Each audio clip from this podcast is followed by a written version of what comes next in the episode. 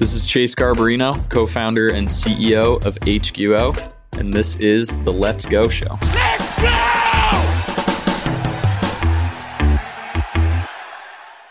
All right, Monika, uh, thanks so much for joining the Let's Go Show. Um, how you doing today? I'm doing great. Thank you so much. Is having a party today. So getting into this holiday mood. yeah, yeah. No better way to get ready for uh, a holiday party than talking about the future of Flex. So why don't we start there? Tell uh, maybe tell the audience a little bit about yourself and what you do at Nexudus. Uh, that's a very good question. Um, essentially, um, I'm in Nexudus since 2017, so it's been a while.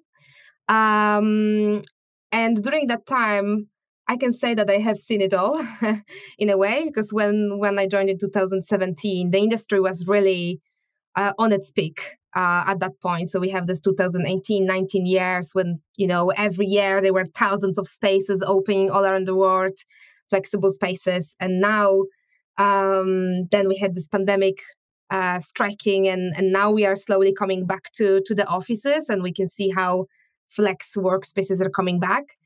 Um, so yeah, that's that's my background. In Nexudus, I'm leading the sales team. Uh, so I can see a lot of different challenges that operators are struggling with, maybe um, in terms of the adjusting to this uh, flexible work uh, environment and in terms of the technology. Yeah. So how? I mean, you guys have uh, been around for a while. How did the company get its start? Because you were you were pretty early on and kind of the you know before Flex was all, all the rage that it is today. Before there was even a definition i think. For sure. Uh, so yeah we started in 2012 so it's been 10 years actually. Next year we have our anniversary. And it has started from the um, from the fact that our co-founders had a friend opening a co-working space um, and they immediately fell in love in the concept. Um, although back in 2012, uh, the co working, flexible working was quite a niche.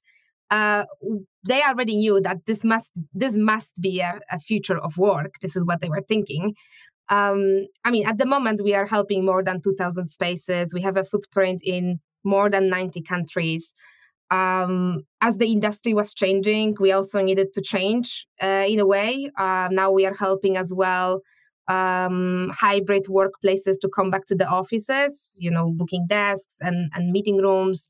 Um, and I, I, feel like the the main thing that we are focusing as well in, in Nexudus is essentially this integration part. So um, thanks to this, actually, we are partnered with you guys as well uh, because we do really focus on that the the whole experience of the of the co-working because it's a very specific business model i would say. Yeah and that's something that i think you know you guys have put a lot of time and effort into in terms of kind of an open and interoperable platform. So i mean how when you think about operating a you know a flexible workspace which I think a lot of people in commercial real estate don't really understand how much goes into that. I mean, what what are all the things that you guys touch? We do help. Um, I mean, we we call ourselves all in one software really because the idea is that Nexudus is the source of truth in your flexible workspace. Um, so that's your basically a CRM platform, billing platform, uh, inventory management platform, uh, we do help you in manage everyday operations. We reduce your admin work, but at the same time, we understand how important is the tenant experience. So we give you the tools for making this experience experience great. And I think this is what flexible workspaces are really focusing on when you think about the co-working uh, co-working model. This focus on the tenant experience and how do they feel in your building and how they interact with your building and how this all works together to give you action actionable data. Yeah i mean and do you guys think that um no obviously the pandemic has had a big impact but why do you think even before the pandemic people were kind of gravitating towards this you know co-working and flexible space product rather than kind of the traditional office uh, I mean, we have seen this this uh, for many many years when people and companies were going to this more flexible way of working. it it always was the future of work, but the pandemic just accelerated. There are there are few reasons why it is happening. So obvious is the flexibility and risk mitigation. So if you are a tenant, right, uh, and you are deciding on your portfolio, on your office, and you have a choice between a 10 years fixed lease um, or you can go to the flexible workspace and you can just figure out some lease for two three years that's a that's a massive advantage uh, currently when you don't even know your plans for the next month what about the next year? I mean constantly there are new um, new restrictions coming in or things are changing all the time. That gives you a great flexibility. If you are growing as well you can request the space on demand. So constantly getting new desks you can put your team in this more open environment etc um, another thing is that it's usually cheaper as well. It's it's uh, much cheaper to enter such building because you don't need to pay for any fit out cost. Everything is done for you. Um, it's it's basically a full service that the co-working provides you. Not only they can provide you this great space and they can even match it to your branding. Mm. So it's not like it's just uh, some anonymous office where you just put your people in and they they sit and work. They have a great experience. They have a great lunch where they can enjoy um, i don't know their morning coffee and then they go to their office which basically screams their brand their their company brand which is adjusted to their need. Uh, that's another thing. And something that in the um, commercial real estate is not much talked about is the fact that the flexible workspaces and uh, co-working spaces are much more f- focusing on the this community aspect right? Which is so underestimated. This is why initially companies went to to the co-working spaces. This is why they rented it initially because they knew especially for startups that those spaces will provide them a great environment not only to work and make their job done but as well to interact and network with the whole community of companies create new inspiring projects, rise their productivity, and all of this. Yeah. Uh, it's really interesting. So, I guess in terms of your ideal customer, it's a co-working operator, the people who are kind of going into these buildings and really doing all the f- full service of, you know, building out the space, managing furniture, desks, food and beverage, Wi-Fi, connectivity, you name it. So that's kind of your ideal customer profile. Yes, absolutely. And I think we have we will see more landlords uh, going into that direction as well. It's not enough anymore to just have a building and tell people that's your office. You need to present a specific level of service to attract the customer. So even though a lot of landlords don't see that they need to provide the service now, this is the future. When you go to any conference or any e- event related to prop tech, that's something that everyone talks about about the tenant experience about maybe yeah the integrated solutions. That's a big pain i think in the traditional landlord spaces where technologies don't work together. You have a booking platform but it doesn't connect with your log very well and you can't get to the meeting when you have to. Um, so while yeah our core customer was always co-working we are working more and more with the traditional real estate operators. We work a lot of with government and councils as well that notice that there is a gap in the market that want to provide for their community a place close to, to their home to work and build this community around. So you can see so many different uh, stakeholders coming into this uh, this industry. And this is what I was talking at the beginning that I have seen it all because when we were when I was joining in 2017, we were talking with to small independent co-working operators and mainly one location spaces, etc. But then with the years, even on our industry events, you could see that there's a different audience coming. There are real estate companies coming there, and it was happening already before the pandemic. Now it's it's completely different environment. Yeah, well, that was kind of where I was going, which was you know, do you see, you know, for your customers compared to say traditional property management groups, you know, do you guys see some of these emerging, you know, co-working and flex operators ultimately replacing and kind of reinventing traditional property management by being kind of customer experience first and then backing into all the back office work. Yeah, absolutely. Uh, absolutely. What the co working operators are doing is incredible. The experience that they provide. Um, I mean, I we do have some really great example of the operators. I mean, I would just uh, maybe kind of mention a couple of them from the UK really market because this is where I am based, so I can see it closer. Uh, but we have, for example, Fora Space. It's a multiple locations operator. They actually own their buildings, some of them at least, which means that they are at the same time um, a landlord as well as operator. And they are basic. They core proposition is um, premium office space but tightly connected to the technology. So they are very, very innovating in in what they are putting into their spaces, um, what kind of technology they are putting. Um, the brands that are emerging right now are brands that rec- are recognized all over the world. So if you tell those names, like people know them in the commercial real estate, which wasn't the case those couple of years ago. This is was very niche.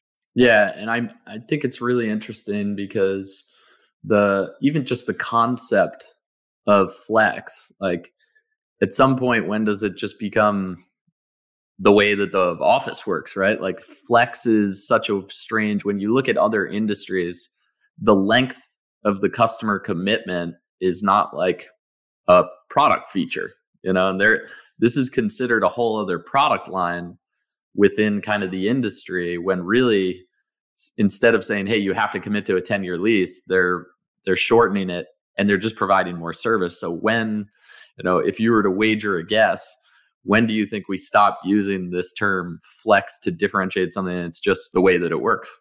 I think it's it's coming. I think now because of the pandemic, um, a lot of landlords notice the value of offering such solutions already with their core portfolio. So I think it's already happening. We call it flexible workspaces, but then we will be calling it maybe hybrid working. And it will be something that every landlord will be expected to uh, to provide. I mean, it's hard to say when, but I think it's happening already. It's happening definitely. Uh, only only by offering this flexible service, landlords will have the competitive advantage. So and you can you can see already this in the industry that they are looking into it so once the majority of landlords will implement that, that won't be that won't be a jargon. That will be how how offices really work. Yeah, and I guess another question around kind of this like definition of flex. I think a lot of people think of it really again around kind of contract commitment. But how much do you guys see flex in the concept really being flexible space and that it's malleable space or malleable services and kind of you know when you guys really break down the the concept of flex you know what what do you think it is and you know what it means yeah it's not only contracts yeah it's essentially a business model that gives a complete flexibility um, in any senses to office tenants and we are talking about of course long leases versus short leases. That's the first thing that comes to mind. But um, I would call it more space as a service. Mm. So it's not really only about the building, it's about all the service, people, and technology that you see in those spaces. Um, all sort of services um, like meeting room bookings, um, event uh, services, right? So that's something that normally in the uh, traditional real estate, you can see reception services. You can hire your own virtual receptionist, as an example, in those spaces. So it's all various services that you have backed by the great people who are usually uh, the backgrounds in hospitality, which is quite interesting because it is hospitality business. It's not the uh, real estate business anymore. Mm-hmm. Um, and it's all connected with this technology. So you cannot offer flex conditions if you don't have a correct technology to offer. How can you facilitate day pass users. You know, those people are coming for one day. This is not your customer that stays there forever. Mm. And if you have a couple of offices or a couple of spaces that are empty, why don't you um, offer this service? So that's another thing. And that's why those three aspects are really connected the services and the, the, the hospitality people that are in the building, plus the technology that they are using. Yeah. And I guess across the different kind of flavors, right? Like you have kind of the core co-working operators who are going for small companies and then you have landlords who are trying to kind of introduce flex to a more traditional tenant base do you guys see a difference in what you think the most important services are right because you guys are touching a lot of different services in terms of meeting room booking versus say crm and billing which is going to be different for kind of the traditional tenants so you know how do you think of, of the different types of uh, customers that are trying to implement flex you know what's more important by customer type i think regardless of uh, the size of the business and regardless who you are implementing flex mm. i think the most important is that you tailor your experience to your end customer mm. And this is all about this so think what is your uh, core customer um, even if you are one floor uh, operator, you may target a freelancer or you may target a premium office user. And then, depending on that, you need to provide correct services. So it can be um, network infrastructure, it can be um, services like uh, I don't know, virtual mail, lockers, etc. But all of this need to come together to that part. Mm. And even if you're a small provider, you still need to provide all of those great services like people are coming to the to the work workplaces to work after all yeah, so they need yeah. amazing internet so regardless how large building you have you need to provide amazing internet of course as a landlord if you have a full building um, you can actually control it much better because uh, you can choose your provider so that's the challenge for the small operators that they can't and they need to work with what they have. And this is where we come in place because obviously you may have door access control system different in each building if you are operator that operates only one floor of a building. So then you need a, a software like yeah, Nexudus that can connect to those different providers regardless where you are. With landlords i mean you can upgrade your systems to work with the core operating system that you use. Uh, um, invest into it because this is your building and and you know you you want to move it to the 21st century um, so the, cha- the the challenges maybe are different, but the core co- uh, the core value that you need to look at is tailoring whatever you offer to your target customer. Yeah, and I I think that's a really interesting point, and you know, as I think f- for people outside of commercial real estate, when they come into commercial real estate, you know, being in technology, there's such an extreme focus on defining ideal customer profile and what the traits of the customer are. And it's kind of fascinating how, and I'm interested to see if you guys see this, but a lot of landlords don't really think about that. It's like, yeah, it's somebody wants to take a lease. Uh, we don't really care what they look like, what their needs are. Like a healthcare company, uh, healthcare services business looks very different than a technology company in terms of their needs. So, how far along do you think the industry is in terms of really this kind of customer centricity and user mapping, the mapping the user journey? Um, you know what what do you guys see in terms of kind of the sophistication of kind of the core commercial real estate groups and really being customer centric?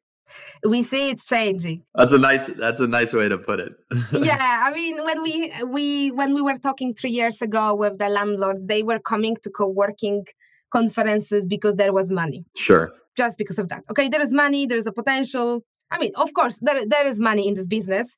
No, you wouldn't go into this business if there would be money, regardless uh, whether it was three years ago or now. Uh, but now uh, you can see how uh, they are trying to upgrade the technology. So this is what we see specifically as a technology provider that they are coming to us and they mentioning that it doesn't work for their customers because they have those scattered systems and how they can adjust this technology to fit more the user. Some things are because of the requirements, right? So we have now this global pandemic. Uh, and we need to make sure that the ventilation is working fantastic because this is what the customer needs.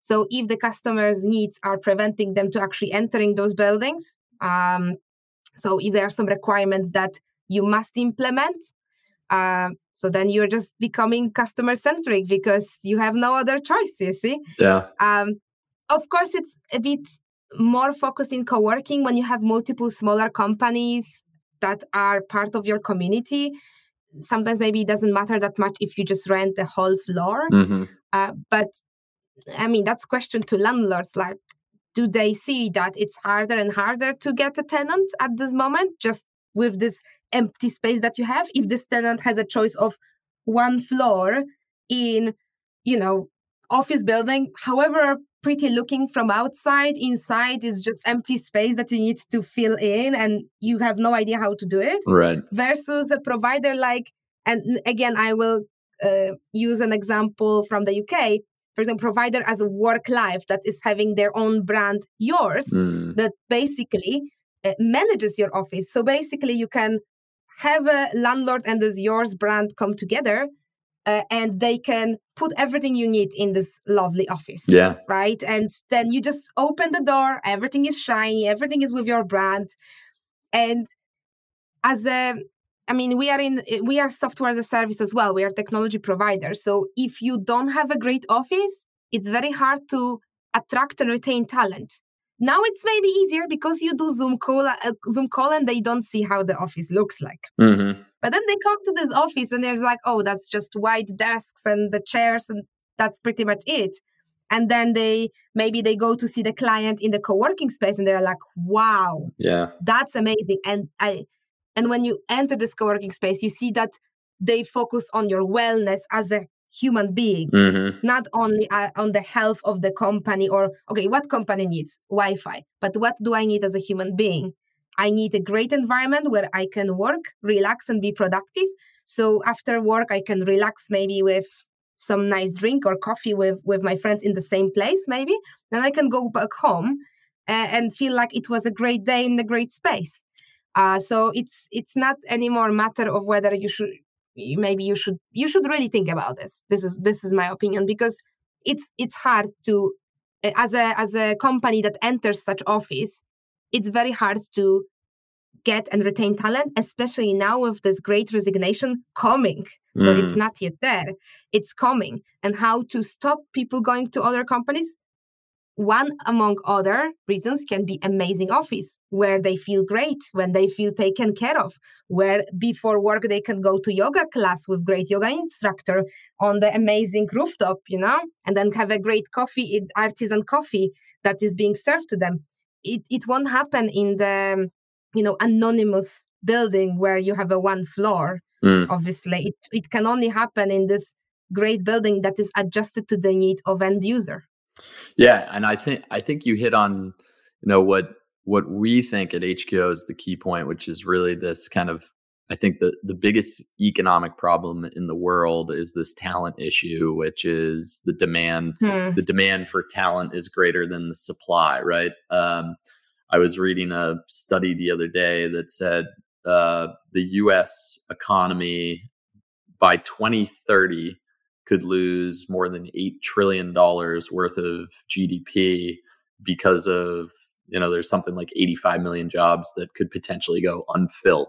So when you think of, when you think about the economic impact that real estate could have on creating better workplaces to help attract and engage talent and create environments where people are you know helping uh, kind of upskill and develop people to fill those jobs. I think it's an important mission. So I guess you know, kind of last question for you is if I'm a if I'm a landlord that is just now picking my head up out of the sand uh, and saying, "Hey, I have to kind of move into this, you know, space as a service," right? Yeah. Um, where do I start? Very good question. I mean, if you have no idea how to do it, let professionals do it. Yeah.